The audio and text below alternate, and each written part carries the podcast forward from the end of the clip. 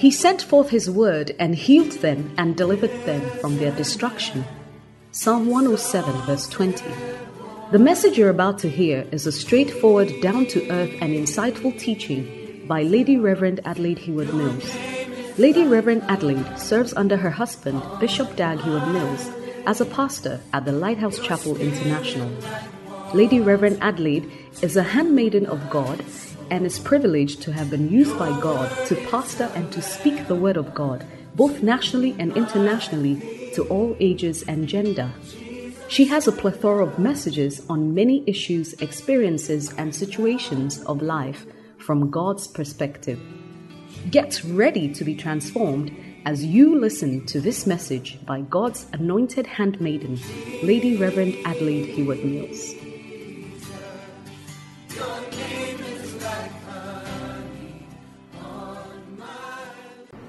Praise the Lord. I just want to welcome all of us to the International Women of Faith Fellowship annual meeting. And um, even though it's the COVID season, I believe that Jesus Christ is the same yesterday, today, and forever. And God is not taken by surprise with anything. Even if it's a pandemic, He's still on His throne and He's still Lord of all. Amen. Um, I'm told that our theme is the Lord my helper. But before we go into that, I want us to just share a word of prayer. Shall we pray? Father, thank you for another opportunity to come into your awesome presence. We pray that you speak to us not as men's words or man's words, but as the oracles of God I pray for the anointing and the unction to bring your heart to your people. And I pray that this word will bear much fruit. I pray also that this word will fall on good soil. I pray that the time spent in your presence will be a worthwhile time. Lord, if you can use anything, use me this evening for the sake of your people. In Jesus' name, Amen. Well, I want to congratulate Sister Latina or Reverend Mrs. Latina for her vision for International Women of Faith. I was invited from the very uh, onset, and um, I want to commend her faith, her resilience, and her doggedness in still continuing with this vision to see whatever God had put on her heart come to pass. I also want to salute your Reverend Peter for being an able support and giving his wife the necessary backing, anointing, grace, and favor to do what God has called her to do. And to all of you, it would have been a wonderful time for us to meet physically like we've been doing. But hey, the Bible says where two or three are gathered, He's there in their midst. So we believe that Jesus is in our midst. Amen. Now, as I said, I'm told that our theme is from Psalm 121, which is a popular psalm, a favorite psalm, one of the favorites. If you've been a Christian for a long time or for some time, it's a psalm you would hear or you would even know. So I want to read the first verse. It says, I will lift up mine eyes unto the hills. From whence cometh my help? My help cometh from the Lord, which made heaven and earth. He will not suffer thy foot to be moved. He that keepeth thee will not slumber nor sleep. Behold, he that keepeth Israel shall not. You see, I went ahead of myself. The Lord is thy keeper. The Lord is thy shade upon thy right hand. The sun shall not smite thee by day, nor the moon by night. The Lord shall preserve thee from all evil, and he shall preserve thy soul. The Lord shall preserve thy going out and thy coming in from this time forth and even forevermore. Amen. Now, I just feel impressed by God to emphasize the first verse. I will lift up mine eyes unto the hills from whence cometh my help. Amen. Now, this is the psalmist speaking. And he says, I will lift up mine eyes. Not somebody, I'm in distress. You lift your eyes to God for me. I'm in distress. My pastor's eyes should go up to God for me. The psalmist says, I will lift up mine eyes unto the hills. Beloved, the person you call on in your time of distress, the person you lean on in your time of confusion, the person whose number comes to your mind anytime there's drama in your life, that person, it is an indication that that person is important to you. Now, the fact that the psalmist said, I will, means that there are certain things as Christians. Yes, Christ died on the cross. Yes, he took all our sins. Yes, he took our infirmities. He took our shame. He paid the price. Uh, Christ became a curse so that we may become a blessing. It's all true. But then for him to say, I will, it means that as a Christian and in our walk with God, there are times when it is going to depend on our will and our willingness and our, our commitment and all that we want to give to see something come to pass. So then the psalmist says here, I will lift up mine eyes unto the hills. It means that wherever you lift your eyes to, or, you know, you can lift up your eyes to the hills. You can lift up your eyes to a friend. You can lift up your eyes to a boyfriend. You can even lift up your eyes to a pastor. You can lift up your eyes to your husband. You can lift up your eyes even to yourself, maybe. But he says, I will lift up mine eyes unto the hills. Why the hills? Because the Jewish people believe, and believed even then, that God dwelt in the hill. That's why we talk about the mountain of the Lord. It shall come to pass that God's people will go to the mountain of the Lord to seek his face because it was believed that God dwelt in, on hills and on mountains. And that's why David said, I will lift up mine eyes unto the hills. Now, as I was saying, he said, I will. So whether you lift up your eyes depends on you. There are certain things in our work with God, it doesn't depend on anybody. Of course, the Holy Spirit helps us, the grace of God is on our side, but at a certain point, we as believers should be able to control our will and what we are going to do with that will because we are created in God's image and He gives us our free will.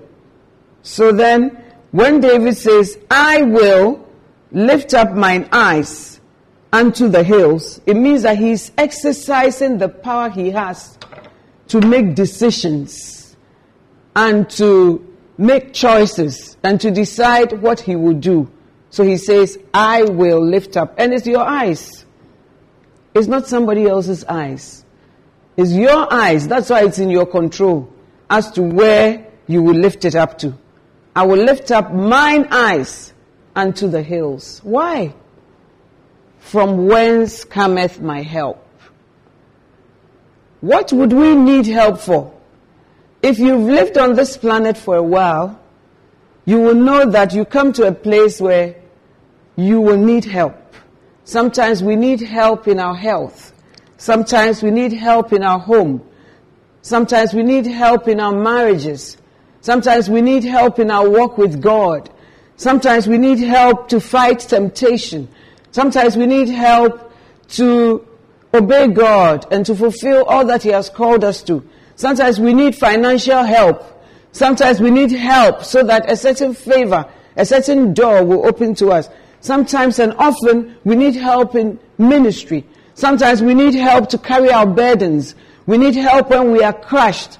So he said, From whence cometh my help? He is lifting his eyes to the hills because he recognizes that God is the one who is his help. It's true that God uses human beings, and God can give you human beings to help you. But the ultimate helper is God Himself. And that is why He gave us His Holy Spirit. And one of the classic names He gave to the Holy Spirit is Helper. Jesus said, If I go, He will not come. But as I go, I will send to you a helper. Another word He said was Comforter. And you know, some people say, I'm a self made woman, I'm a self made man. But when you go into it, you will see that it's not true. Nobody is self made. Because even the car you drive is not self made, somebody made it for you. So even though you used your money to buy it, there's some help coming your way. So much for verse 1. I will lift up mine eyes, which means your will is in your eyes, your hands. Mine eyes unto the hills. Why? because I recognize that I can't help myself, which is a massive step of humility. From whence cometh my help? Some of us feel our help comes in academia, how educated we are, how beautiful we are, who we are married to. I'm Mrs. Mike Tyson, so my help will come from my title. But the psalmist recognizes and I'm sure you have recognized in this COVID season that unless God helps you, nobody else will help you. So much for that. What am I here to speak about this evening? This evening, I want to take you through the Bible as to the different scenarios in which people who walked with God lifted up their eyes. People who walked with God lifted up their eyes. Sometimes, instead of lifting up our eyes, we cast our eyes around us. And that is circumstantial. And if something negative is happening around us, it doesn't help. Because our eyes, instead of being lifted up to the one and the place from whom our help comes, we start to look around like Peter. And then we see the waves of life and we begin to drown. Sometimes we look down. That's why there's the expression, you, you are downcast. Your countenance is down, which means your eyes are not looking up, they are looking down. And sometimes you even look into yourself. Everything must come from yourself. I don't think that that is very scriptural. So I want us to go down the lane of the Bible to see when do we lift up our eyes? And when do we do otherwise? Amen. We lift up our eyes in times of loneliness, separation, and betrayal. In Genesis chapter 13, from verse 14 to 15, the Bible says, And the Lord said unto Abraham, after that Lot was separated from him, Lift up now thine eyes and look from the place where thou art, northward and southward and eastward and westward. For all the land which thou seest, to thee, to thee will I give it, and to thy seed forever. Amen. Now, Abraham brought Lot with him when God called him. When God had not asked him to bring Lot, and sometimes we do that in our walk with God. We bring things and people that God has not asked us to on the journey. Now, what happens is that Lot didn't come with any substance. But Abraham and Sarah, the Bible says, they left with great substance to go to wherever God was leading them to. Now, it got to a place Abraham increased in his prosperity and Lot also increased. And then there was not much room for their prosperity and their cattle and sheep. So the servants began to fight against each other. And Abraham called Saul, Lot, and said, Let there be no strife between us. You choose where we are, choose whichever land you want. And then Separate yourself and go so that there will be peace between us. And Lot, like so many young people today, forgot that he wasn't even part of the journey. That perhaps, like Laban, God had blessed him on account of Abraham. So he chose, the Bible says he looked at the, the valley of Zoar and he chose the well watered place. And it looked like Abraham had lost. It looked like the person that he had helped had now become his rival and had even cheated him out of what was good. Now, Abraham had been dwelling in this place with Lot all this while. But God allowed that separation to come, and Lot had to go elsewhere. It was when Lot left that God said to Abraham, Lift up thine eyes. Amen. Just like the psalmist said, I will lift up mine eyes. There are times when God tells you, Lift up your eyes. Why? Because you are seeing all the sorrow, you are seeing all the betrayal, you are even your character is changing, you are becoming so bitter. Where you are standing, you look like you've been cheated. It's like, oh, Lot has taken the best. And then God has to come to us and say, lift up your eyes. See beyond this little quarrel. See beyond this man-made disadvantage. See that I'm God. Lift up thine eyes. And when he lifted his eyes, what did Abraham see? Look from the place where you are to the north and south and east and west it even included what Lot had taken. And then he said, For all the land that you see, I will give it. And not only to you, but to your seed forever. Amen. Beloved, God is faithful. In spite of all the attacks and things that sometimes may come against us. Even in ministry, you may think that, oh, I thought I was advancing. But now it looks like I've come backwards. But there's somebody who is up on the hill and has a broader view of all that is going on. And that is God. And therefore, in your separation, in your time of betrayal, in your time of loneliness, allow God to tell you, lift up your eyes. Allow you to tell yourself, I will lift up mine eyes. Because when you lift up your eyes, you will no longer scratch with the chickens, you will fly with the eagles.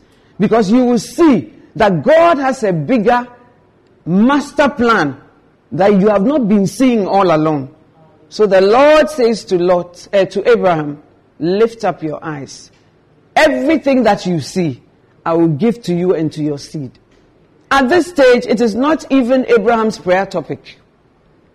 But God is able to do exceedingly, abundantly, above all that we think of or imagine or even ask Him for. So in times of loneliness, separation, and betrayal, God will have you to lift up your eyes. Amen. God will have us lift up our eyes, secondly, so that He can orchestrate an angelic visitation. Amen, somebody. In Genesis 18, verse 2, Three men stood by Abraham under the tree as he was relaxing. And the Bible says he lifted up his eyes and looked, and lo, three men stood by him. And when he saw them, he ran to meet them from the tent door and bowed himself toward the ground. Amen. He lifted up his eyes and he looked. It was a very hot afternoon. He had come up down outside to relax. Sarah was inside. He was not thinking of serving anybody. But he saw some type of people standing a bit afar off. And he ran from the tent door. Why? Because he lifted up his eyes. And he looked. And when he looked, he saw three seemingly ordinary men standing there. And then he goes to beckon them to come into his house and all that. Long story short, he refreshes them.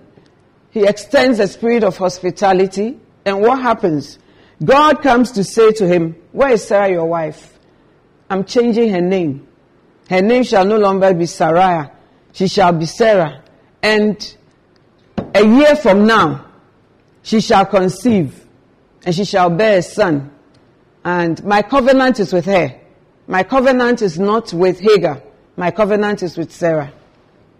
And after that, God also said, as Abraham went to see the three men off, that I'm going to destroy Sodom and Gomorrah. But I can't do it without telling my friend Abraham what I'm going to do. And that allowed Abraham to intercede for Lot and Sodom and Gomorrah.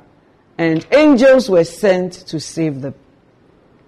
When we look down all the time or we look around circumstantially, we miss out on what we can see.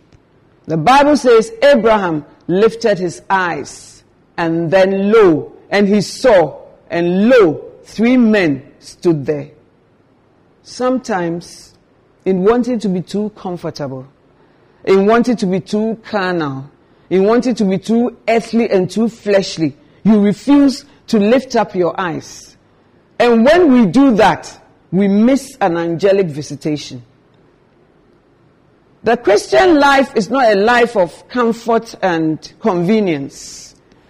And so, like Abraham, I mean, I can see typically the sun is burning, you've eaten some food very heavy, it's lying on you, you are not in the mood for entertaining anything, and you see something, so let it be there. But when you lift up your eyes, you can experience angelic visitation. But lifting up your eyes also means getting out of your comfort zone. Amen. Many Christians today don't want to get out of their comfort zone. If it's a prayer meeting, it has to be convenient. The hours have to be convenient. The ambience has to be convenient. The chairs have to be comfortable. Things have to work for us. But not that when I have settled somewhere, then you are coming to ask me to lift up my eyes to see what? And with that attitude, we miss out on God. It is very difficult to move out of your comfort zone. Sometimes your comfort zone is a geographical area. Sometimes I don't even understand. Maybe your comfort zone is, is Ghana, but I don't see what the comfort zone is because where you are is not so comfortable. But you have decided that the country is your comfort zone. And therefore, if God is trying to show you anything, anything supernatural, anything to do with the ordinary, you lazily will not lift up your eyes. But I pray that as the psalmist said, I will lift up mine eyes. And as God told Abraham to lift up his eyes, we too, like Abraham again, will lift up our eyes so that we can see supernatural things. Amen, somebody. God asks us to lift up our eyes when we are being cheated. Genesis 31, verse 12. Verse 11 to 12. And the angel of God spake unto me in a dream, saying, Jacob. And I said, Here am I. And he said, Lift up now thine eyes and see. All the rams which leap upon the cattle are ring streaked, speckled, and gristled. For I have seen all that Laban doeth unto thee. I am the God of Bethel, where thou anointest the pillar and where thou vowest a vow unto me, now arise, get thee out from this land, and return unto the land of thy kindred. Amen. Jacob was laboring under a hard taskmaster who was his maternal uncle. He said of Laban, He has changed my wages ten times. And Laban said, Okay, we made a deal. Now your wages are going to be according to the animals. I'm going to take this species and you will take this species. And Laban intentionally said, I'll take this species because it was more. And he knew that Jacob will have the short end of the stick.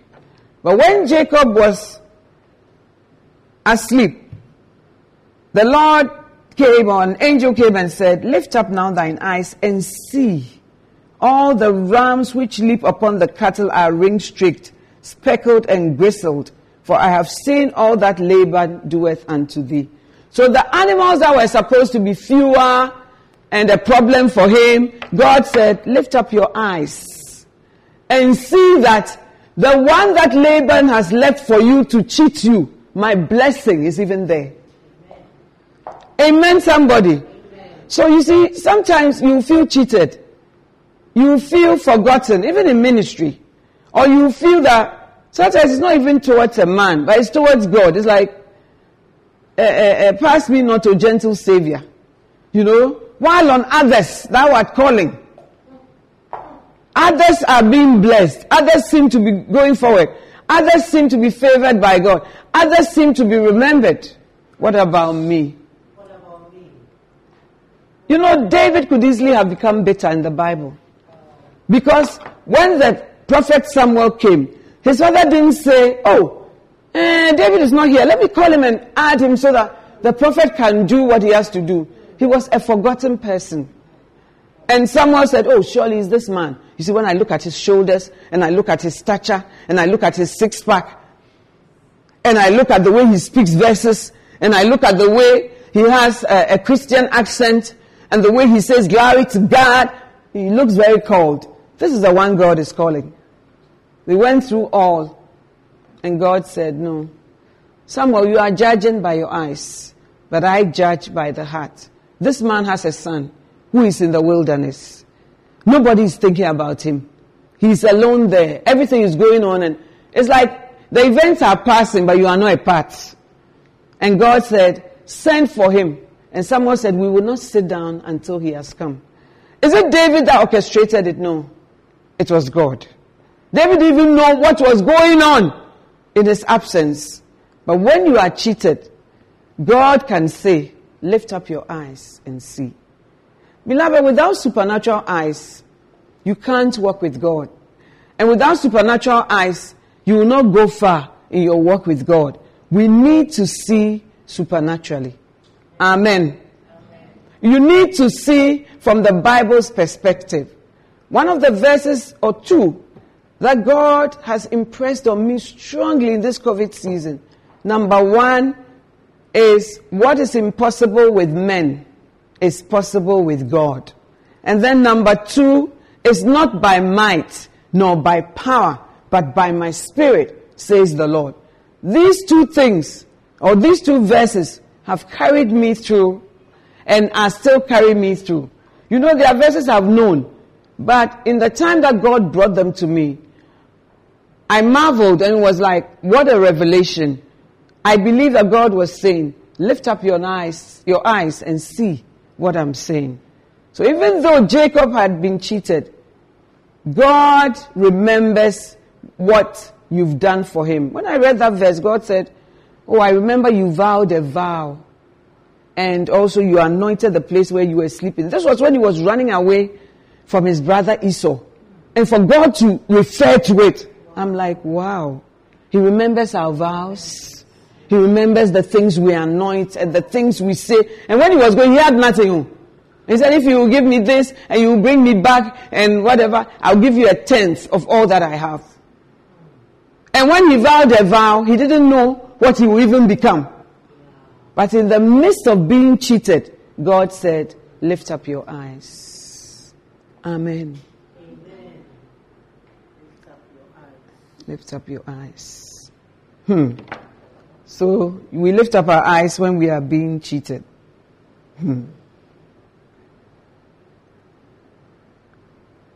We lift up our eyes so that God can confirm his promises and judgments to us. In Deuteronomy 3:27, God says to Moses, "Get thee up into the top of Pisgah and lift up thine eyes." It seems to be something God keeps saying, lift up because when you are walking and you are seeing where you are seeing and everything is what is around you and you walk by faith and you don't walk by faith, you walk by sight and all, you would drown. Like Peter when he looked at the waves. We would drown, beloved. So God keeps coming to his servants and says, lift up your eyes. Hmm. And he says, into the top of Pisgah, which is a mountain.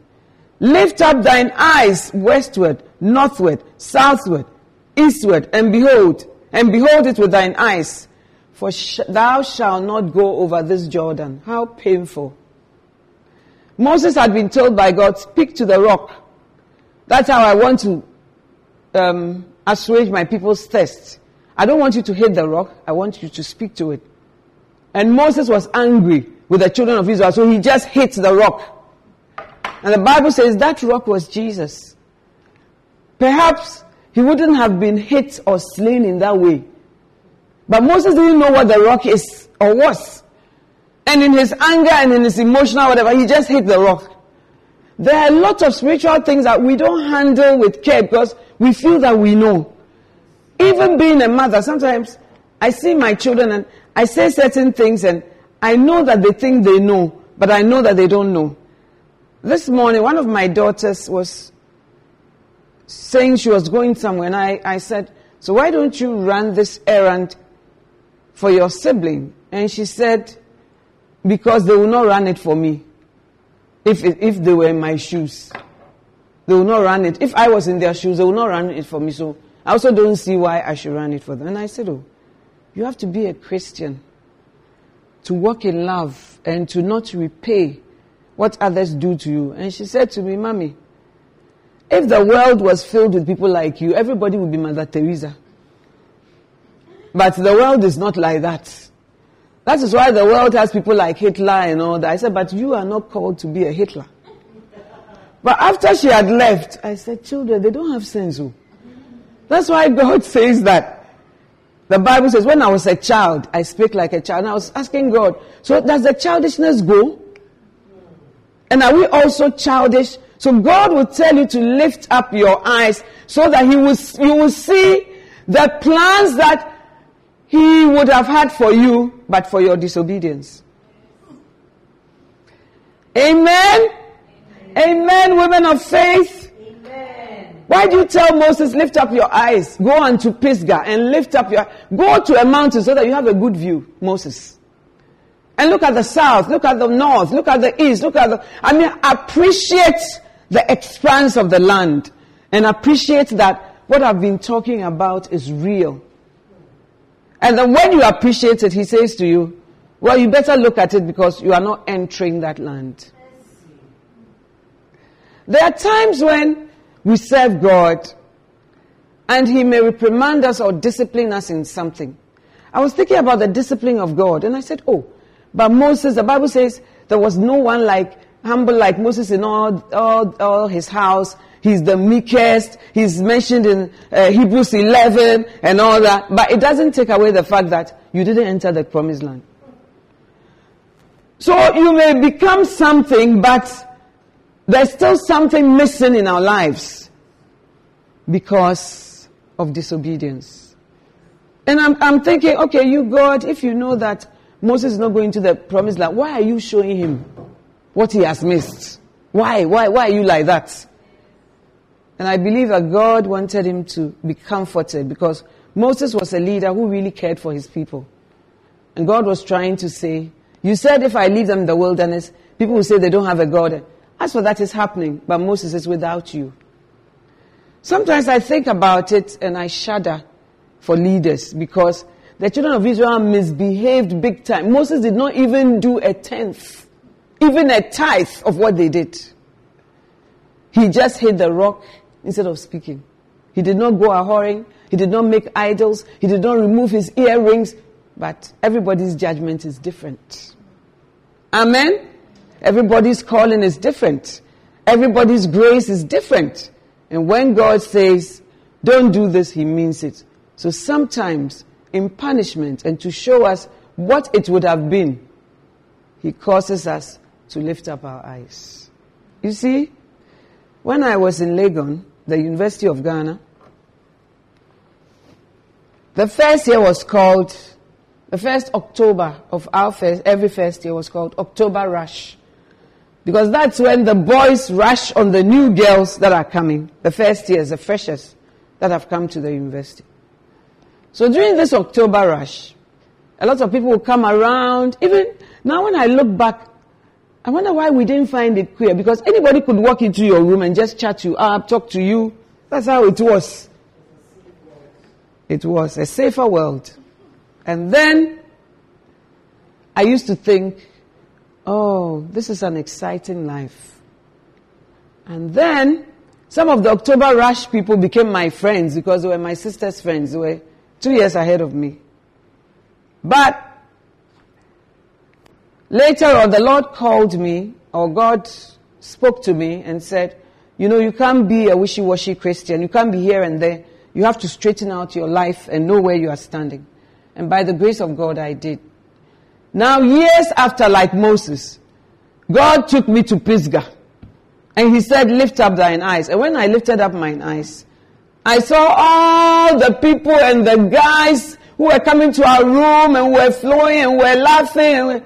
And I saw how life would have been.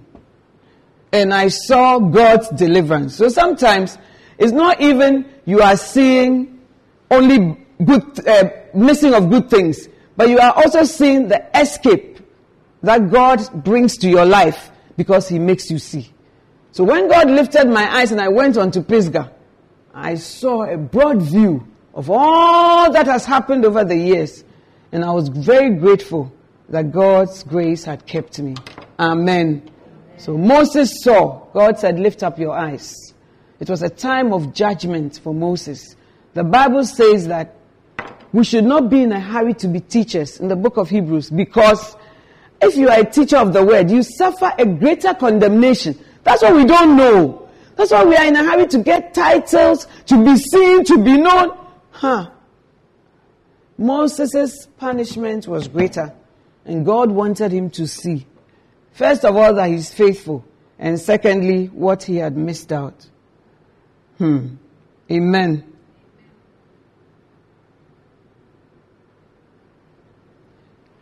I'm getting to the end. We lift up our eyes so that we can see the harvest.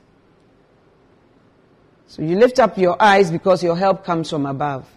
There are many other times when God requires you to lift up your eyes, or you yourself will lift up your eyes. John chapter 4, 35 to 38. Say not ye, there are yet four months, and then cometh harvest. Behold, I say unto you, Lift up your eyes and look on the fields, for they are white or ready to harvest. And he that reapeth receiveth wages, and gathereth fruit unto eternal life, that both he that soweth and he that reapeth may rejoice together. And herein is that saying true one soweth and another reapeth. I sent you to reap that whereon you bestowed no labor. Other men labored, and you are entered into their labors. Amen. Amen. Now, this happened when Jesus was speaking to the woman at the well, and then the disciples came and said, Hey, all this while you haven't eaten anything. Has somebody brought you anything to, meet and, uh, to eat? And Jesus said, My meat is to do the will of God and to finish it. It meant that his appetite, his appetite, his desires were towards doing the will of God first, not food first. Not that he doesn't eat, he eats. We saw him break bread, we saw him um, grill fish for his disciples. We saw him attend a wedding and make more wine. Don't tell me it was booze, there's so much explanation to that. But we saw him do all that. So when the disciples came and he looked so contented, they said, Hey, or somebody has brought you food to eat. So my meat is to do the will of God and to finish it. Then he says to them, Say not that in four months' time, that's when the harvest will be. It may not be the natural season of harvest, but if you lift up your eyes, you will see that the fields are white. Beloved, Christians are just hugging each other, becoming a social group, becoming a feel good club, they cannot see beyond their own circumstances. We cannot see beyond our own comfort. We cannot see beyond the world. In fact, sometimes and often we have become more worldly than the world, more lustful than the world. We lust after the world, the things of this world, the lust of the eyes, the lust of the flesh, and the pride of life. Pride in degrees, pride in dressing, pride in bank accounts, pride, so many things.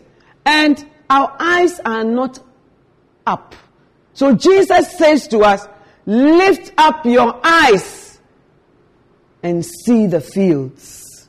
Amen, somebody. Amen. Nowadays in our churches, we don't even do altar call. Lift up your eyes and look on the fields. Look, look, look, look. You've been looking elsewhere. First of all, you don't lift your eyes, and even if God is lucky and you lift your eyes, it's about you, your small world, your husband, your children, your dreams, your aspirations, and what your children will become, and who they will marry. And li- but lift up your eyes and look unto the fields. Amen. Look unto the fields, for they are white, already to harvest. Beloved, when was the last time you even saw a field of souls? You don't notice. When you see a group of people, you say, What can they do for me? Eh, are they powerful? What connection can I get in the church? How can I uh, uh, uh, wiggle my way through so that I'm at the top echelon of the church? So you are lifting up your eyes, but to the wrong things. But Jesus is calling us, women of faith, to lift up our eyes unto the fields and see the harvest, that they are white and that the harvest is already here. In this COVID season, I've been telling God, God, I want a burden for the lost. I don't want an emotional commitment that, hey, this world, can you believe it? What's the world coming to? Now they are sleeping with animals. What's the world coming to? Now they want to marry animals. What's the world coming to? And then you have just become like the anchors on CNN, ABC, and what have you. Why do I say that? Because you just comment. But you don't make any difference. Lift up your eyes. Not unto the streets, not unto the shops. Amen, ladies? Not unto your wigs. Amen, ladies? Amen. Not unto your fashion. Amen, ladies? Amen. Not unto even your marital problems, but lift up your eyes unto the fields and see. See. See that the harvest is white. White means you just go and you pick. You just go and you pick. I was saying, Lord, when I see people, I talk to them, but do I spend quality time with them? I just say, you need to be born again. No, you, maybe I've gone into a shop. You need to know the Lord, you know, you need to. But do I talk to them as if their lives depend on it? Do I talk to them as if it's eternity? Am I all out? You know, the Bible says about a church in Ephesians that people think you are rich and they think everything is okay, but you are blind and you are poor and, uh, you know, anoint your eyes with eye salve so that you can see. Lift up your eyes. Look, that husband that you've gone for so prayer, so many prayer meetings over, he has made you a prayer warrior. But let the souls make you a prayer warrior. Amen? Amen? Your problems, you are drowning in them. And it's not changing. Why don't you lift up your eyes? Why don't you look unto the fields? Why don't you see the harvest that it is white? Beloved, in my life, I have come to see that when you concentrate on your problems, especially the ladies, and you concentrate on what you don't have, and you concentrate on how you feel left behind, the spirit of depression will just take over. But when you lift up your eyes beyond your marital problems, beyond that man, you have taken him to every meeting and every convention. They've laid hands on him. Uh, the hair here has disappeared and things are still the same. But as you take care of the harvest, the Bible says, what you make happen for others, God will make happen for you. I believe with all my heart the word that says, Seek ye first the kingdom of God and his righteousness. A lot of the things that God has brought our way has never been in our prayer topic. I'm telling you. And some of the things, even your mind cannot shape the prayer topic. Do you understand? You can't say, oh, I want to be this and I want to be that. Nothing like that. It's just taking care of God's business. And Jesus says that is meat. Meat fortifies you. Meat strengthens you. Meat makes you look well. And so when you take the harvest as your meat, you become very healthy and very okay. And then God takes care of the rest. Lift up your eyes. See the harvest at your workplace. We say church, there are so many unbelievers in church. So many. So many. Now, in some places, before you do marriage counseling, you have to do new believer school because everybody who comes is an unbeliever. Everybody. That's the harvest. I was thinking about it yesterday. I said, oh, well, God, is that that you are trying to bring the harvest through marriage counseling? Because maybe that's the only thing that will attract them to you. And then we may counsel them and send them to hell. You come to church every day. You and that your friend, you will be chatting. So how is it? So how, and then the souls are passing. Lift up your eyes. The harvest is in church also. The harvest is in our homes. Some of us, we have dashed our children to the youth pastor. You know? Sometimes I look back and I'm like, oh, they had a dynamic youth pastor, but I could have engaged them more. That's one of my regrets. I thank God that His grace and His hand has still found them, but I feel that we shouldn't hand over our children to the youth pastor. he knows them. They will confide. And at a young age, you are the one they know. Lift up your eyes and see the fields. Behold, the harvest is ready. And then God says something. He says that I sent you into fields that you did not sow. I just sent you to reap. You see, before somebody will become born again, many times a lot of people have sown into the person's life. My brother, Bishop Kakra, he got born again because presiding bishop ministered to him, yes. But Bishop and I had been praying for years, maybe close to 10 or 5, five years, between 5 and 10, for my brothers who were not saved and for his sisters who were not saved. Every Friday without fail. And yet, when I looked, I didn't see that the harvest was ripe, was white. I didn't see.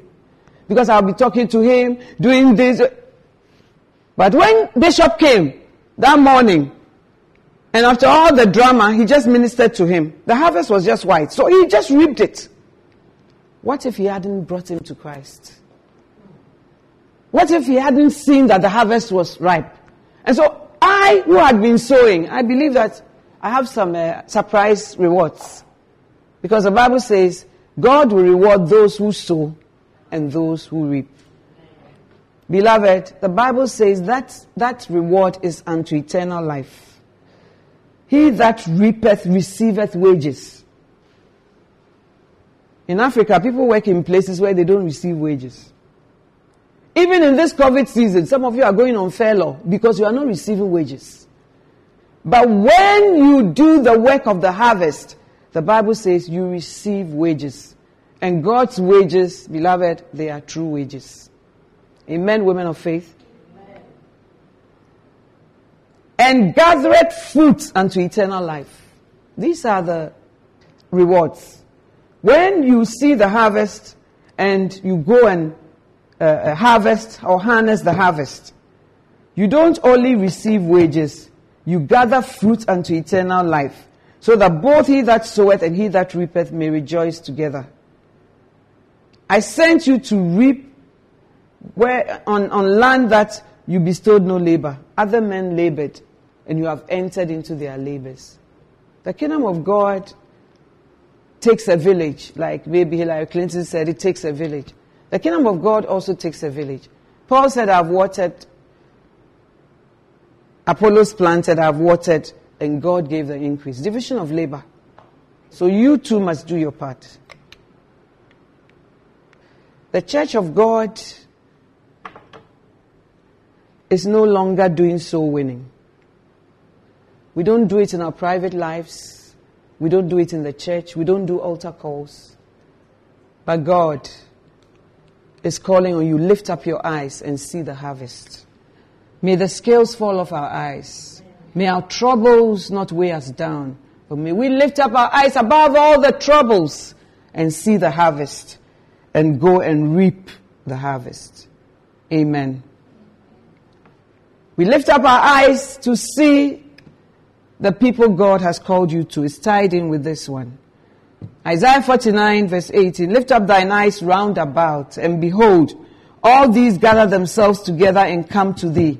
As I live, saith the Lord, thou shalt surely clothe thee with them all, as with an ornament, and bind them on thee as a bride doeth. Lift up thine eyes round about and see. Isaiah 60. All they gather themselves together. They come to thee. Thy sons shall come from afar, and thy daughters shall be nursed at thy side. Amen.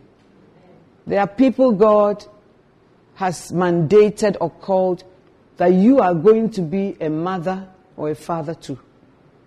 And he says that your sons shall come from afar and your daughters also, they shall gather together around you. I don't believe that it's talking only about physical. It's not. It's talking about the harvest. And so when we hear that harvest, our very lives are enriched. My life is enriched by serving. You know, some people say, oh, me, I don't want people to, to, to think low of me. When God calls you and uses you, He rather exalts you. And He gives you so many daughters and so many sons that I didn't even pray for. I go to Canada, I have daughters and sons. People fasting over me, people wanting to do this for me. I go to the Americas, it's the same. I go to the Caribbean, it's the same. I go to the Gulf, it's the same. I go to Papua New Guinea, it's the same. Is it because I've orchestrated something? No. It's just ministry and serving that has brought that to my husband and I. And that can be your story too. Amen. Hmm. The next one, and I'm running to the finishing end. God causes us to lift up our eyes so that we'll see eternity and we'll, we'll warn men. Luke 16 23 is talking about Lazarus and the rich man. And he said, and in hell, he lifted up his eyes. So you don't lift up your eyes only in heaven. You lift up your eyes in hell also. Hmm.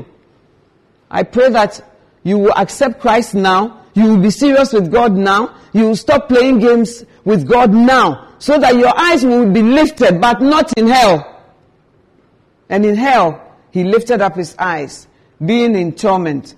And he saw Abraham afar off and Lazarus in his bosom. So the people in hell are able to lift up their, their, their, eyes. But when they lift up their eyes, they see the people in heaven. How painful. How painful. He lifted up his eyes and he saw Abraham and Lazarus in his bosom. Beloved, you may not say yes to Jesus now, but one day, if you don't choose him, you will find yourself in hell and you'll find yourself lifting up those pride eyes of yours. And when you lift them up, it's not to the hills from whence comes your help. It's from, you just see the people in heaven having a good time, and that will make your anguish more. I pray that we will warn people about hell. We will snatch people from the fire so that they don't get there. We will be fruitful in the things of God because we don't want people to lift up their eyes in hell. Hmm. Hallelujah. We lift up our eyes or we, we, we don't lift up our eyes because of sin and because of contriteness for sin. The Bible says in Luke 18 that a pure man and a publican, a publican was like a sinner, they came to pray. And when they were praying, the man said, I the Pharisee said, I am so glad I'm not like this man. I obey all the law, I tithe, I fast, I do this, I do that. And then this man, the Bible says, and the publican, standing afar off, would not so much as lift his eyes unto heaven, but smote upon his breast, saying, O God, be merciful to me, a sinner. Amen. Now, again, in the church of God, our attitude to sin is so cavalier, it's so casual, it's so, it doesn't matter. Sometimes I wonder whether I'm in the church or I'm in the world. Certain things I see, certain things I hear, I wonder where I am. And even when sin is being preached about, we'll be hitting each other. Hey, you, that girl used to fornicate. with, Do you remember? But this publican, the Bible says he will not so much as even lift up his eyes. But he beat his breast and he said, Oh God, be merciful to me, a sinner. So there are times as believers we are not supposed to lift up our eyes. We are supposed to bow our heads in contrition and in brokenness. Because Psalm 34 verse 17 says, a broken and a contrite spirit, God will not despise. And I believe that a broken and a contrite spirit is necessary for true repentance, which is absent from the church of God. Even when you preach about something, you look outlandish. Oh, this woman, I mean, preach something exciting. Preach something that will make us shout. Preach something that will make us emotional. But don't say we should be contrite about sin. He would not so much as lift his eyes towards heaven, but he beat his breast and he said, Oh God, be merciful to me, a sinner. The church is so used to sin, so steeped in sin, that like the Bible says, our consciences are seared. You see, when you hold hot things for a long time, your senses become seared and you don't feel the heat anymore. In Africa, they say it's the sign of a good woman or a good cook. But what it is is that your senses are deadened because you have been holding hot things for a long time and now they are all calloused and you don't feel anything. It's the same with our conscience. We have become so used to sin, sometimes even more sin than the world does. And when we come to God and even they say, let's confess our sins, you look and you say, I don't have any sins. Or even if I have any sin, it's not a big one. When I compare to this other person, I'm better. Or even if it's a big one, you say, oh, last year I fornicated 24. This year is 17, so I'm okay. That is not what this publican did. The Bible says he would not so much as lift his head. He beat his breast and he looked down and he said, Lord, be merciful to me, a sinner. And Jesus said, This man went home more justified than the Pharisee. May repentance and a broken spirit and true contriteness come into our hearts. So that when we sin, we will not so much as look up like this publican, but we will look down and beat our breast and say, Oh God, be merciful to me, a sinner. Amen. Hmm. Finally, and I hope it's finally. Luke chapter 21, 25 to 28. Hmm. Luke chapter 21, 25 to 28. We lift up our eyes so that we can see prophetically. And there shall be signs in the sun and in the moon and the stars, and upon the earth, distress of nations. Is it happening? Distress of nations? Plenty. Distress of nations due to COVID? Plenty. This COVID, it knows no respect, it's no respecter of persons. Whether you are in the first world, second world, or third world. In fact, even third world seems to be better in terms of COVID in, in infections. The Bible says distress of nations is going to happen with perplexity. Is there perplexity? We are all perplexed though. Today they say, oh, the virus does this. Tomorrow they say, oh, we made a mistake. Today they say, oh, the vaccine is ready. They say, oh, the third trial that somebody fell ill. So we have to find out what is happening. This one says before elections there will be a vaccine. Then the CDC, Center for Disease Control, says, oh, it's not quite so. We are all perplexed. This morning I read that Boris Johnson is saying, not another lockdown. It will destroy our economy completely. And some people are saying, lockdown because it's not safe. Lockdown because our second wave may be worse. What do you do? Perplexity of nations. The sea and the waves will be roaring men's hearts failing them for fear. Men's hearts failing them for fear. That's what is happening. And for looking after those things which are coming on the earth. For the powers of heaven shall be shaken. And then shall they see the Son of Man coming in a cloud with power and great glory. Amidst perplexity, amidst fear, amidst confusion, we shall see the Son of God, of man, coming in a cloud with power and great glory. And what does Jesus say? And when these things begin to come to pass, then look up and lift up your eyes. Look up and lift up your eyes, for your redemption draweth nigh. Amen.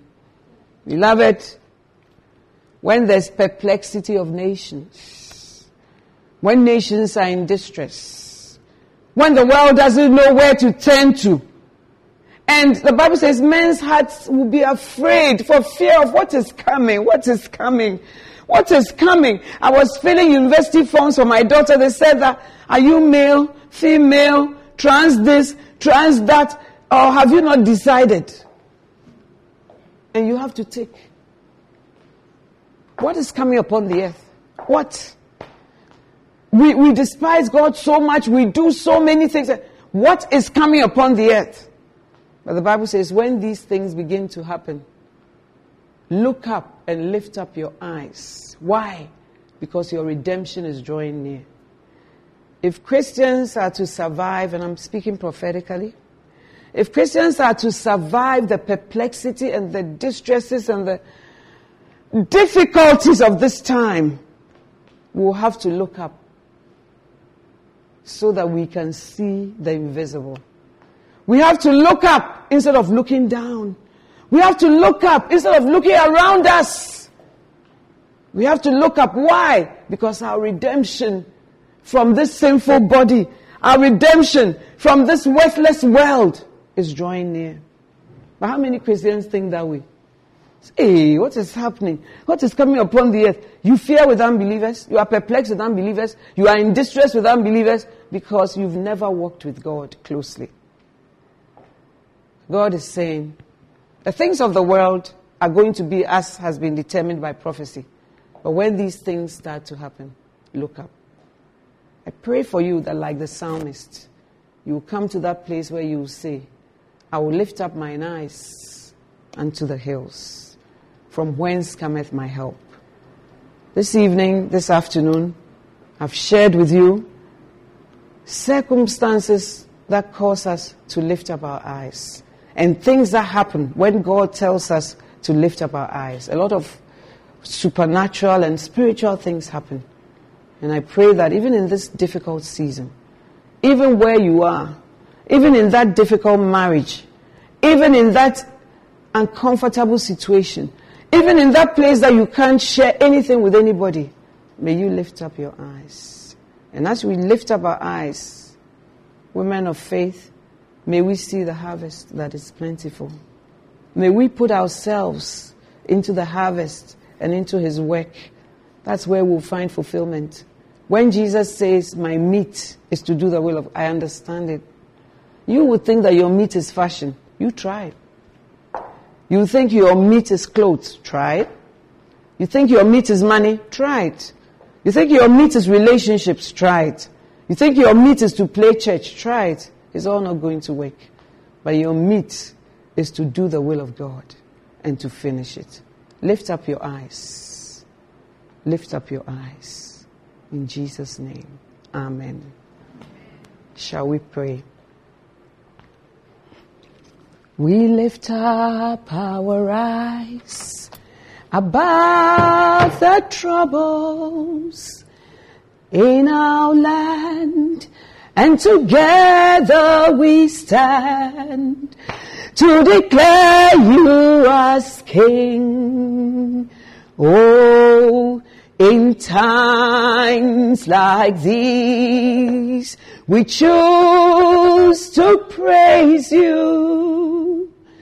For it's you, it's you who really matters.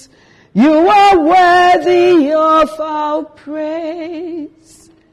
Father, cause us to lift up our eyes when the nations are in distress, when our lives are in distress, when our homes are in distress, when our bodies are in distress, and when there's perplexity everywhere around us, cause us to lift up our eyes that we may see your angelic visitation, that we may see your provision, that we may see your goodness, that we may know your comfort by lifting up our eyes, O oh God. That when we lift up our eyes, we will also lift men's eyes to heaven and to you. Father, this evening I pray for all of us. Bring our hearts into the right place. Bring our love into the right place. We pray, direct our hearts into the love of God. Help your people to practically experience you. And like the psalmist, cause us to lift our eyes when you tell us to do and cause us to have supernatural encounters with you. Thank you for fruitfulness.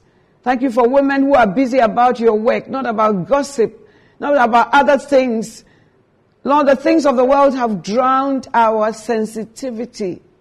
And it's time for us to return. Baptize us with your Holy Spirit and give us that sensitivity again. Give us a burden, we don't have it, for the lost. Give us a genuine care for the harvest. And cause us to lift our eyes that we may see. Thank you for a new beginning. Thank you, you give wages. And thank you, you bless even unto eternal life. Let there be a change in our lives and in our attitude. And Lord, lead us from glory to glory. In Jesus' name, Amen. You are here tonight, you don't know Jesus as your Savior. I don't want you, like the rich man and Lazarus, to lift up your eyes in hell and to see those who gave their lives to Christ, not because they were good, but because they washed their robes in the blood of the Lamb. And then you will say, Oh, how I have despised instruction. May that not be your portion. Yes, you are at a program, but you've been playing games with God. You are at a program, but church is like a club to you. This evening, if you want to give your life to Christ, just lift up your hands before I sit down and let me lead you to the King of Kings and the Lord of Lords. Say this prayer after me Dear Lord Jesus, today I come to you just as I am. Lord, take me and make me your child. Jesus, come into my heart and be the Lord and the master of my life. Thank you for the cross, for dying on it for me. And thank you for eternal life because you rose from the dead. And thank you that by this prayer, I have taken a first step of becoming your child. Help me to take more steps and to draw nearer and nearer to you. In Jesus' name. Amen. God bless you, women of faith. I pray that God will cause us to have another glorious time next year in His time. God bless you.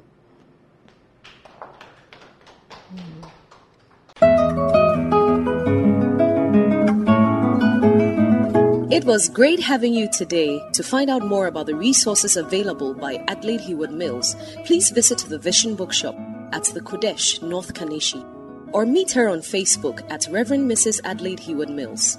For prayer and counseling, please call 0243 187 900. You can also drop us an email at honeyonmylips at gmail.com. We would love to hear from you. Until next time, God richly bless you.